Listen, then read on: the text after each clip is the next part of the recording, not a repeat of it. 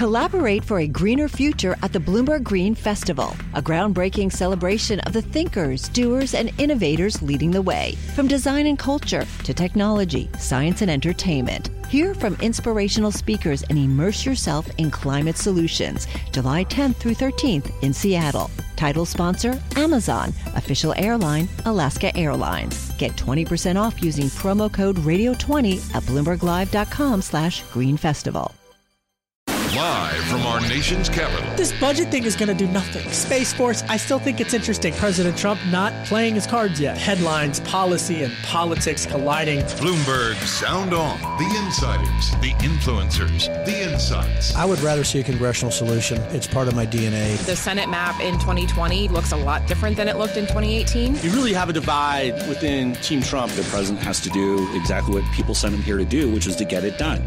This is Bloomberg Sound On with Kevin Cirilli on Bloomberg 99.1 and 105.7 FM HD2. Did you read the report? The IG report, not the Mueller report, the IG report. Department of Justice comes out with the IG report, and President Trump says that the probe was justified, while the DOJ IG is saying that the FBI acted efficiently. We're going to dive into all of it. If you're not following it, I promise I will break it down all of the specifics, but the uh, Department of Justice Inspector General releasing a report earlier this afternoon saying that the FBI behaved appropriately in their investigation into 2016. President Trump and his Republican allies have pushed back against that. Meanwhile, new developments on the trade front, USMCA this time, the latest on whether or not we are inching ever closer to a new NAFTA 2.0 agreement. All of this comes as the final showdown continues ahead of the December 15th tariff deadline that President Trump has set for the U.S. and China on phase one. I'll give you that. And we're going to check in with Congressman Chris Stewart, a Republican from Utah, the latest on all of the developments on Capitol Hill, plus a new development that he says will bridge the divide between the LGBTQ community and the religious right. How can he do that? I'm going to ask him about his new bill. And George, this is your first time on the program, and I got to say, you're getting the first question because you complimented me. I'm easy. You complimented me on the theme song, which I got to choose for this program of Elevation by U2, and then you tell me that you're friends with Bono. I am. I met Bono about 15 years ago, and he came Amazing. to lunch at my house. And one of the guests at the lunch, even though there was no ask, gave a million and a half bucks to the One campaign. So. Well, first of all, the One campaign is amazing. And when I was a high school student, I had the one white band that, like, well, the equivalent would have been the Livestrong thing, but the burning question on everyone's mind what did Bono eat for lunch? Bono ate a steak because he was in Texas, so right. we had meat. we serve meat down there. All right. no plant based, meat, all meat. You're gonna get me in trouble with the vegans. uh, all right, so big developments up on Capitol Hill. Chris Strohm on the Bloomberg Terminal, reporting for the Bloomberg Terminal. The Federal Bureau of Investigation acted properly when it began a broad investigation into whether then candidate Donald Trump or people around him conspired with Russia to interfere in the 2016 election, according to the Justice Department's Inspector General. Quote The FBI had an authorized purpose when it opened the probe to obtain information about or to protect against a national security threat or federal crime, even though the investigation also had the potential to impact constitutionally protected activity. President Trump, however, well, he read differently into the IG report. Take a listen to the President of the United States following the release of this report. It's a disgrace what's happened uh, with respect to the things that were done to our country. It should never again happen to another president. Kevin Walling coming here as the impeachment proceedings up on Capitol Hill continued today and articles of impeachment now we're, we're learning could be coming as early as Wednesday. This IG report does what? Uh, well, it should put to bed all of the conspiracy theories about the start of the Russia probe. This was an exhaustive independent examination into the origins of the Russian probe that then became the Mueller report. Over a million documents were reviewed, 170 interviews of participants going back to the former Attorney General, Loretta Lynch, Jim Comey. Uh, they even got Mr. Steele to come sit for an interview.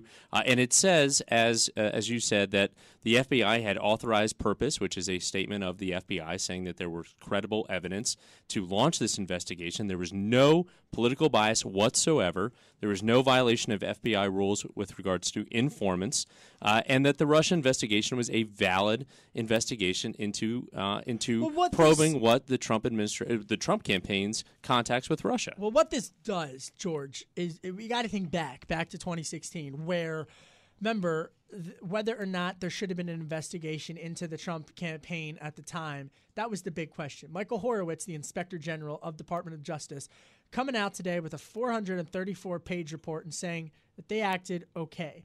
ABC News caught up with Christopher Wray, the FBI director. Take a listen to Chris Wray. This is a serious report. We take it extremely seriously, but it does not impugn the integrity of the FBI as a whole or our workforce across the board. I'm just not sure that the, the developments of the IG report today do anything to shift the narrative of impeachment. It doesn't. He's going to be impeached, and then he's not going to be convicted in the Senate. And I've never been more ready for an election to come into my entire life. I'm ready for the American people to speak and either put him back in there or put somebody else in there. It's we've talked about this long enough, and I think the FBI exhausting. director is in a defensive posture because it's clear that there was a lot of political activity going on there, and it's a sad day for America because the FBI needs to be completely non-political. So, what's really interesting in terms of where this week goes and where the headlines go, because I, I think if you're if you're in your car on your way home from work and you're trying to number one drive safely on these extra slick roads here inside of the Beltway, so it's pretty miserable out there here in Miserable DC. day, yeah. Yeah. But number two, in, in all seriousness, as you try to navigate through the headline risk, and coming up on the program, we'll talk about the market volatility as it relates to policy and trade. But the noise coming out of Washington over the next three weeks is going to be incredibly, incredibly loud. Wednesday, you're likely going to get articles of impeachment. From there, before the end of the year, there will likely be a vote in the House of Representatives on the articles of impeachment. Assuming that the Democratic controlled House votes to impeach President Trump, the next development will be Senate Majority Leader Mitch McConnell, the top Republican in the Senate, trying to work with Senate Minority Leader Chuck Schumer to develop the rules. Think of it as like the referee, the rules for the Senate trial. Now, if Democrats, and this is a real possibility, Kev, if if Schumer and and the Dems don't go off with McConnell to get this rules package, then McConnell's going to have to work specifically with the, some conservative Supreme Court justices to get some some wisdom and or some uh, guidance. Wisdom's a political word. guidance. And then he's going to have to work with Republicans. That'll be the next vote in the Senate is on the rules and then a 6 to 8 week trial. Procedurally, we're in this for the long haul. And of course, uh, you know, and, and the one variable also too is John Roberts then becomes the uh, the uh, the judge re- responsible for carrying out that impeachment hearing uh, in the Senate, and that then actually becomes more of a courtroom kind of atmosphere uh, where you have witnesses uh, called by both sides. The impeachment articles are presented by members of the House.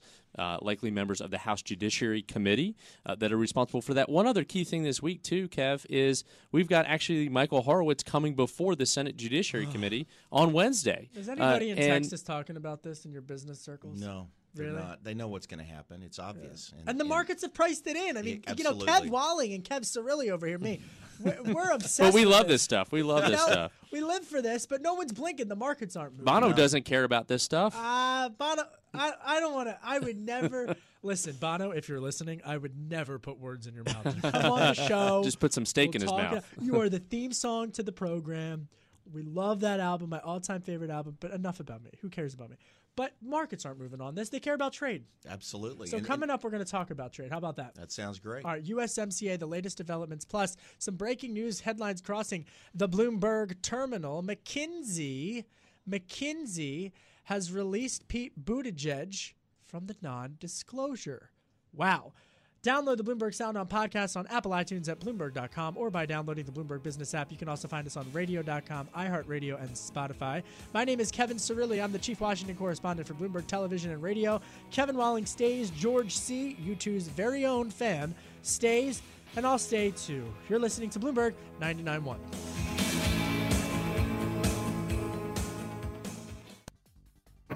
You're listening to Bloomberg Sound On with Kevin Cirilli on Bloomberg 99.1 and 105.7 FM HD2. For the first time in my eight years of Washington, I am taking four days of vacation.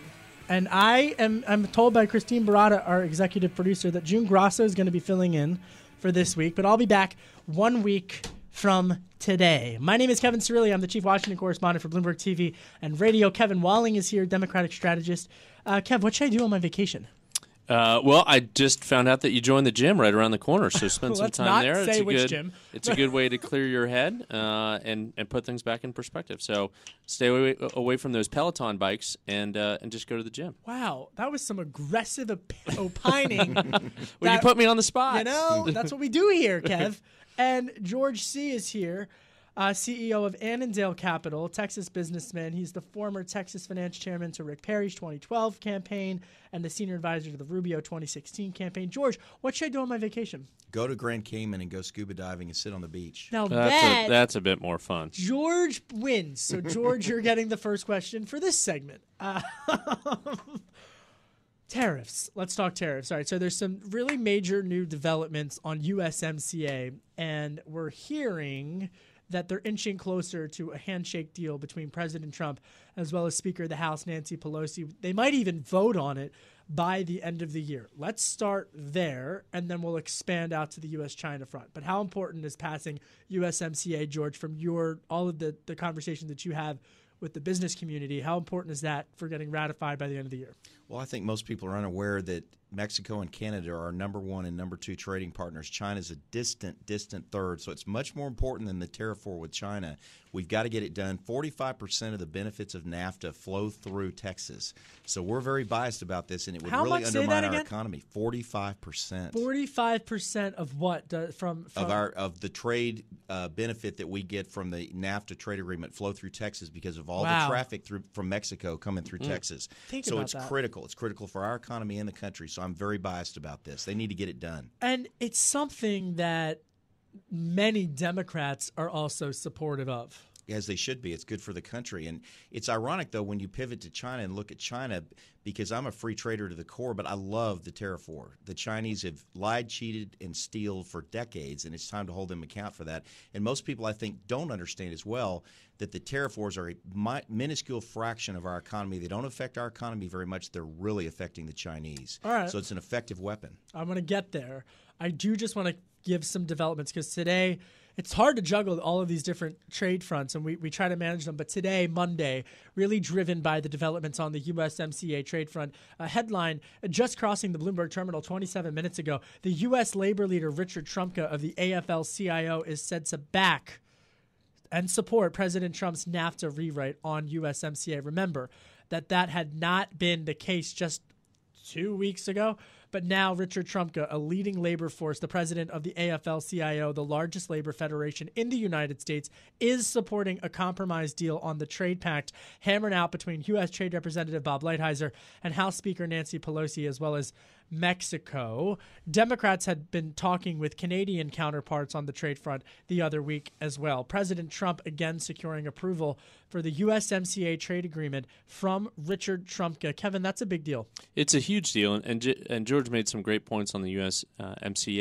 Uh, we also know too that Speaker Pelosi was working the phones in support of the the uh, uh, agreement uh, over the weekend, spending uh, many hours with her members, with negotiators behind this. She knows this is a good policy for this country. It's good for the caucus. It's good for Republicans, uh, and it also demonstrates that government, at least on this level, can get things done while impeachment is going on. You know, you saw Mark Penn, uh, who uh, spearheaded Clinton's response to the impeachment, telling the president, "You got to get things done while you're also being impeached," as a good campaign tool, uh, so that voters see that you're actually getting things done. This is a, a, a slam dunk, I think, for Democrats and Republicans alike, and hopefully it'll be signed by the end of the year. Bob Lighthizer and Jared Kushner going to travel to Mexico tomorrow in an effort to finalize that deal. My colleagues reporting on the Bloomberg terminal. Great reporting by my by my colleagues Eric Wasson, Josh Wingrove, Jenny Leonard, and of course Jennifer Jacobs. Who, by the way, I was with Jen Jacobs yesterday at the African American History Museum. Kev, have you been there yet? I have been many times, uh, and it's a It's really second time, It's yeah. a really cool place. Is the Oprah exhibit still there? Yeah, no, Yeah. There were pieces that she donated. so they had a, a like a long time Oprah Oh, wow. exhibit with like all of her Emmys, all of her dresses, uh, a lot of her interviews. It's a really incredible place. Second time I went, and it, I think that is the way to do it, and, and to go in pieces because you yeah, can spend forever. because you've got the history down below, and then you've got Uh-huh. all the pop culture, sports, music. That's almost its own museum I did for that. a day. Yeah, pri- a year like when it opened, and then I got up to the uh, the Emmett Till exhibit. Oh, which yeah, is that's just- so powerful. All right, coming up, we're going to talk U.S. China trade policy. Panel stays George C. Kevin Walling. Download the Bloomberg Sound On podcast on Apple iTunes at Bloomberg.com or by downloading the Bloomberg Business app. You can also find me on radio.com, iHeartRadio, and Spotify. I'm Kevin Cirilli. Again, key developments on USMCA as lawmakers inching closer with the backing of the AFL CIO, inching closer to potentially getting that completed by the end of the year. USMCA now inches for, uh, from from getting it in the end zone. You're listening to Bloomberg 99.1. The countdown has begun. From May 14th to 16th, a thousand global leaders will gather in Doha for the Qatar Economic Forum powered by Bloomberg. Join heads of state, influential ministers, and leading CEOs to make new connections, gain unique insights, and uncover valuable opportunities in one of the world's most rapidly rising regions. Request your invite for this exclusive event at QatarEconomicForum.com. This is Bloomberg Sound On with Kevin Cirilli on Bloomberg 99.1 and 105.7 FM HD2. I'm Kevin Cirilli, Chief Washington Correspondent for Bloomberg Television and Radio. Congressman Chris Stewart, Republican from Utah, is going to call in in a couple of minutes. We'll give you the we'll bring you that interview. He's got this this new legislation that he says is going to to, make a bridge between the religious right and the LGBTQ community. You don't want to miss this bill, uh, this interview on this bill, because it is really interesting to see how they're going to navigate uh, this typical, this particular issue. I do need a vacation, Kevin Walling, yes, Democratic you do. strategist. Struggling a little bit. You know. you need some time off, my and man. George C's here as well, CEO of Annandale Capital. What does Annandale Capital do?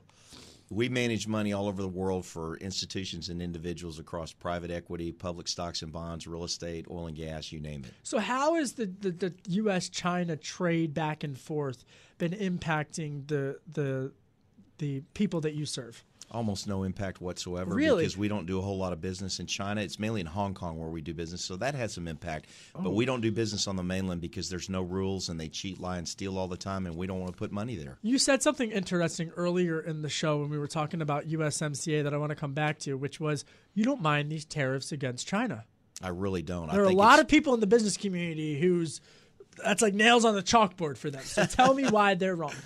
I think they're wrong because it's past due. We we call China to account for cheating in the global trading system. If you want to have access to the WTO and productive relationships with other countries on trade, you got to play fair, and they don't play fair, and it's time for us to roast them until they do. Phase one, the president says, will not be impacted by the continued protests, the Democratic lowercase d protests in Hong Kong. Now, there's been legislation that, that passed nearly unanimously by Republicans and Democrats with someone that you previously worked with, Senator Marco Rubio, a Republican from Florida, really pushing forward that legislation that would allow for the United States to add additional sanctions to folks in Hong Kong that are trying to squash the protests and Chinese officials who are trying to squash those, again, lowercase d Democratic protests. Uh, you, you do business with a lot of folks in Hong Kong. I do. Tell me, take us to their reality right now and, and how those Hong Kong protests are impacting the business community or if they're not having an impact. Huge impact on Hong Kong. It's really scary, and people are afraid over there, and it's total baloney for the administration to say it has no impact on the trade Really? talks. It's it has a big impact. How? The Trump administration tried to ignore it for a long time, and the Congress gave a full throated defense of Hong Kong democracy, which they should have been, and injected it, and now they have to deal with it. Now, the good news is the Chinese need to deal so bad because their economy is being hurt. They will do a deal anyway, but they're they're tr- going to try to deflect that as much as they can. But it's a little bit out of control at this point. So, so if again, help help us understand this because we're in such a bubble here. Number one, inside of Washington Beltway, but number two, in America, in terms of understanding the protest. Obviously, there is it's a nonpartisan issue, support for the protesters in Hong Kong.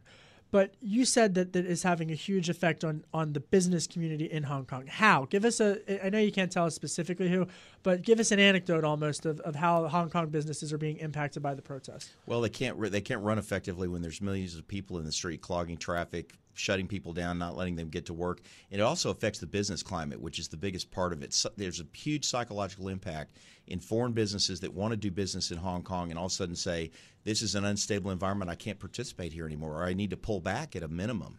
So it's it's having a really serious bad impact, but it's worth it to fight for democracy. And in terms of investments, what's the number one sector in Hong Kong? What sectors are they? Finance, yeah, and trade. There's Financial there's a huge shipping industry there and trading Yeah. industry. Yeah.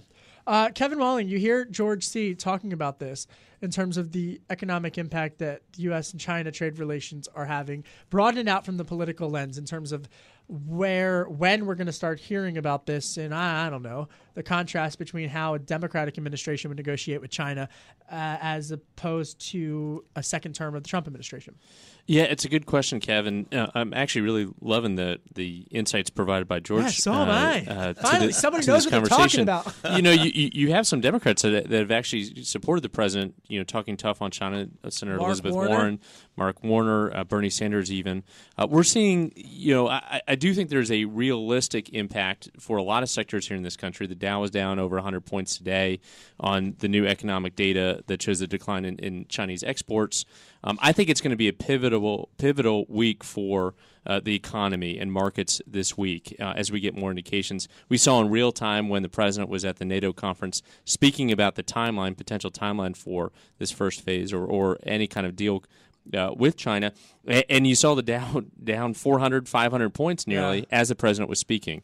So the markets react very closely to uh, what this president is saying on this, uh, and, and I'm hopeful that we'll get some kind of arrangement, and then it won't be after the election. Yeah, that's it. Let's let's uh let's rip up the script, as my good friend here and mentor Tom Keene always tells me. Rip up the script. I don't want to conflate stories, but we got to because again, we're staring down the next three weeks of volatility coming out of Washington D.C. December fifteenth. December 15th is when the president has said he would raise tariffs on China should they not finalize the U.S. China Phase 1 deal. Then we're getting rumblings that that we could, if you read through all of the headlines today, though CNBC did walk back their initial report of the December 18th signage of USMCA. So you've got a potential, a lot of trade headlines that week in December. Then impeachment, but that hasn't moved in the markets. But the CR. You throw impeachment, it's like a bad And joke, go- and a George. potential government impeachment, shutdown. CR Yeah. and a wall, walk into Congress. What happens? Total chaos. Total chaos. I mean, in, in terms of all of this volatility, it's it's as unpredictable as my beloved Philadelphia Eagles, who I know are going to beat the Giants tonight. Coming up, Congressman Chris Stewart calls in for an interview, and we'll check in with what's on the panel's radar. Download the Bloomberg Sound On podcast on Apple iTunes at Bloomberg.com or by downloading the Bloomberg Business app. You can also find me on radio.com, iHeartRadio, and Spotify. I'm Kevin Cirilli, and today Bloomberg remembers Paul Volcker has passed away. He was the inflation tamer who set the risk rule and passed away at 92. Paul Volcker, the former Federal Reserve chairman who broke the back of U.S. inflation in the 1980s and three decades later led President Barack Obama's bid to rein in the investment risk taking of commercial banks, has died. He was 92. You're listening to Bloomberg 99.1.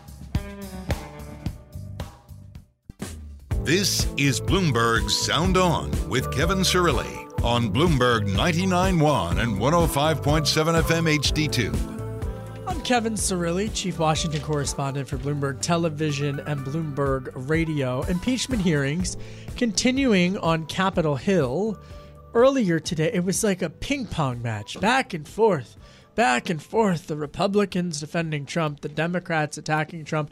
I don't see, based upon my reporting, how the calculus changes at all. Kevin Walling's here, Democratic strategist at HG Creative Media. George C. is also here. He's the CEO of Annandale Capital, a Texas businessman, and has advised everyone from Rick Perry to Marco Rubio. And we talked a little bit earlier about the impeachment, Kevin Walling, uh, but I mean, I, I just, I don't know. I mean, take us inside of Speaker Pelosi's political orbit. Do you think that maybe she wanted to get this done by the end of the year because it's starting to feel like Groundhog Day? yeah, I, I, think so. I think you know, there's always a focus on the timeline. I think your your impressions are are spot on in terms of you know our politics are so tribal, especially with these two committees, intelligence and, and judiciary, uh, that uh, everything is for show. I mean, the, the, vast majority of folks that ask questions of the members today uh, took their time to, to make statements rather than actually uh, asking majority uh, and, and, minority counsel on this. Uh, I, I think the, the interesting thing will come will be when it comes to the Senate. Uh, where you have seen, you know, you, you, have the, the House members that have said the president has done nothing wrong, right? And the American people believe that's not true. You know, 70, 80% say it was wrong that he made that phone call, right? So we can agree that. And, and you've seen some senators say what the president did was wrong. Does it rise to level of impeachment? I don't know yet, right? As potential jurors uh, in, uh, in a hearing. Uh, so, you know, you go from zero uh, to 100 from the House to the Senate, uh, and that will be the interesting calculus in, in, in my mind. Okay, so uh, from based upon what's out there in terms of the timeline, final versions of articles of impeachment as soon as Thursday might be the end of the week. The vote for the full House the following week with regards of impeachment. The president poised to become only the third U.S. president to be impeached ever and then it would, of course, go to the Senate. Now, in terms of what they're actually going to impeach him for, likely obstruction of justice, ob- uh, obstructed Congress, uh, and anything else? Yeah, I mean, you know, you kind of read through the tea leaves on, on the Sunday shows, and, and Chairman Schiff of the Intelligence Committee has said that he would like to see it tailored really specifically to uh, the Ukraine uh, situation and less so uh, when it came to the Mueller probe and, and the t- 10 or 12 uh, instances of potential obstruction of justice. So I think you're going to see a really, ta- you know, that that is a, a, pretty good indication of where the caucus is, where Speaker Pelosi and her leadership team is, uh, you know, deputizing um, uh, Chairman Schiff to, to lead a lot of this. So I think it's going to be very specific to Ukraine on those likely three articles. And down there in Texas, they're not talking about this. Not a not a bit. And what are they talking about? Talking about the business, Cowboys, the Cowboys, and business and family. Well, so Firehouse. They, they, probably are talking a little bit about impeachment because everybody's talking about. Impeachment. I impeachment. never hear about it. No, uh, nobody. No wants one to talk in the business. It. I'm telling, like he's not lying. If you look at the Bloomberg terminal, legit, that's all we care about here in the city, in the swamp. That's Walling, all we talk about I'm, in the swamp. Walling, I'm not making this up. If you look at the Bloomberg terminal and you see the the the the, the headlines coming out as it relates to trade, up and down, up and down, up and down. The markets up and down. Yeah. But then the impeachment stuff, legit nothing. Anything about the shutdown? Potential shutdown? Maybe. No, no, no, not on it's that all either. trade. I, I, I would I, step back a minute and look, look, at the historical precedent, and you look at what Harry Reid did on judges about less than a decade ago, and what the effect that has been, the boomerang effect.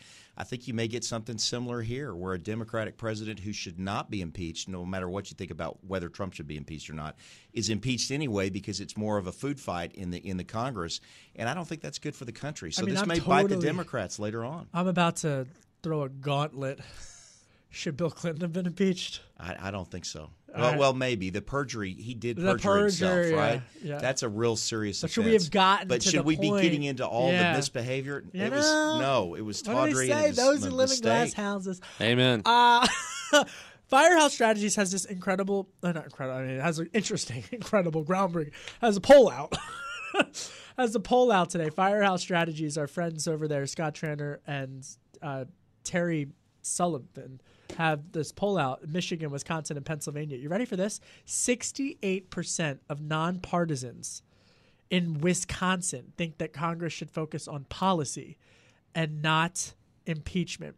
In Pennsylvania, 52% of nonpartisans think that Congress should focus on policy and not impeachment. And in Michigan, are you ready for this? 68% of nonpartisans think that Congress should focus on policy, not impeachment. Let's crunch those numbers even further. In Wisconsin, 51% of Democrats focus on policy, not impeachment. In PA, 42% of Democrats focus on policy, not impeachment. Michigan, 39% of Dems. This if if if you subscribe to the school of thought, which would agree, which would argue that this election will be decided in those battleground states, this poll num- these poll numbers are scary for Speaker Pelosi. Well, two two comments on that. First of all, you go back to Bill Clinton, and his his imp- approval rating went up after he got impeached because everybody thought it was nonsense after a while. And back to Speaker Pelosi, whether you like her or don't don't like her, she's one of the consummate politicians and legislative leaders of this day, and she didn't want to do this, but now that she is doing it, she's trying to get it out of the way as quickly as possible because it, it has a vast potential to hurt Democrats if, if it drags out too long. All right, joining us on the telephone line is Congressman Chris Stewart. He is a Republican representing Utah. He is also a member of the Intelligence Committee. Congressman, thank you for calling in. I appreciate your time, and I want to talk about a new piece of legislation that you are proposing. But first, we have to ask you about impeachment. What is the timetable, Congressman, that you are hearing for when that vote might happen in the House of Representatives? Oh my gosh, you tell me, right? uh, because this thing this thing changes day to day to hour to hour. Uh, you know, we've been doing this impeachment thing for three years on the Intelligence Committee. First, it was the Russian collusion, and now this Ukrainian thing. Uh, I think we're likely to vote on it before Christmas. And the reason being, and I know there'll be some who disagree with this, but the reason being is I think my Democratic colleagues have realized the longer this goes on, the worse it is for them, and the less people support it. Uh, I think they want to get this out of the House and off their table and over to the Senate as quickly as possible. And there's nothing more to learn. That's the remarkable thing. Is I mean, look, we knew everything there was to learn about this within the first week of this whole thing. So I'll be surprised. I'll be really surprised if we don't vote on it not this week, but the week after this. You know, the week before Christmas. Congressman Chris Stewart's on the line. I didn't know this about you, but you actually hold three world speed records. You are the you hold the world record for the fastest nonstop flight around the world. Yeah. Wow. That was a lot more fun than being in Congress, by the way. All right. Well, let me ask you about this new legislation because you've got a bill out that you say will bridge the gap between the LGBTQ community and the religious right. How are you going to do that? Yeah, I mean, this really is. This is a this is an effort we've been working with this coalition for three years. Uh, LGBTQ community, uh, some religious groups, uh, you know, from across the spectrum of religious community. And what it does is it just says, look, you, you shouldn't discriminate against someone based on their on their sexual identification, and you also should not compel someone who has sincerely held religious beliefs that are based on the foundations and teachings of their church that in many cases go back, you know, thousands of years. You shouldn't compel them to do things which they feel are against the teachings and the basic tenets of their church. And what this bill does is it protects both. And it's so obvious and it's such a uh, such a great compromise. We just held a press conference here where yep. we had members from national LGBTQ groups. We had leaders from uh, a diverse uh, number of organiz- organized religions.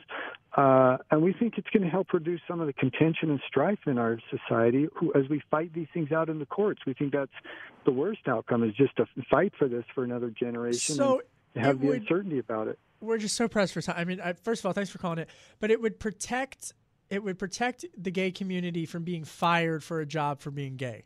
Correct? Yep. Exactly. But it wouldn't. It wouldn't if it was a small business under the size of fifteen people.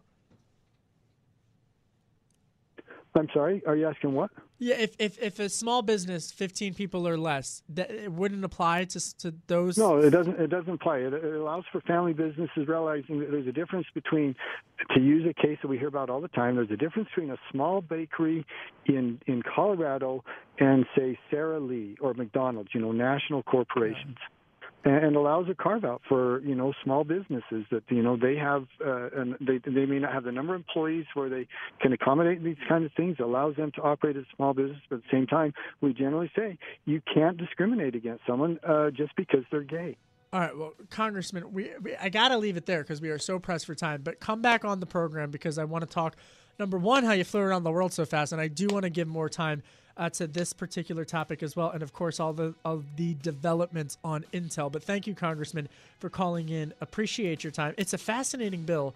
Kevin Walling, Democratic strategist, and George C., CEO of Annandale Capital. And unfortunately, we're pressed for time. But George, this is your first time on the show. Would you ever come back? Absolutely, would be glad to. Be right, fun. And, and you're even you're going to root for the Eagles tonight. I am going to root for the Eagles, actually. It'll make the Cowboys game more fun. Interesting. All right, appreciate that. I'm Kevin Cirilli. I'm going on vacation. I'll be back next week. You're listening to Bloomberg 99.1.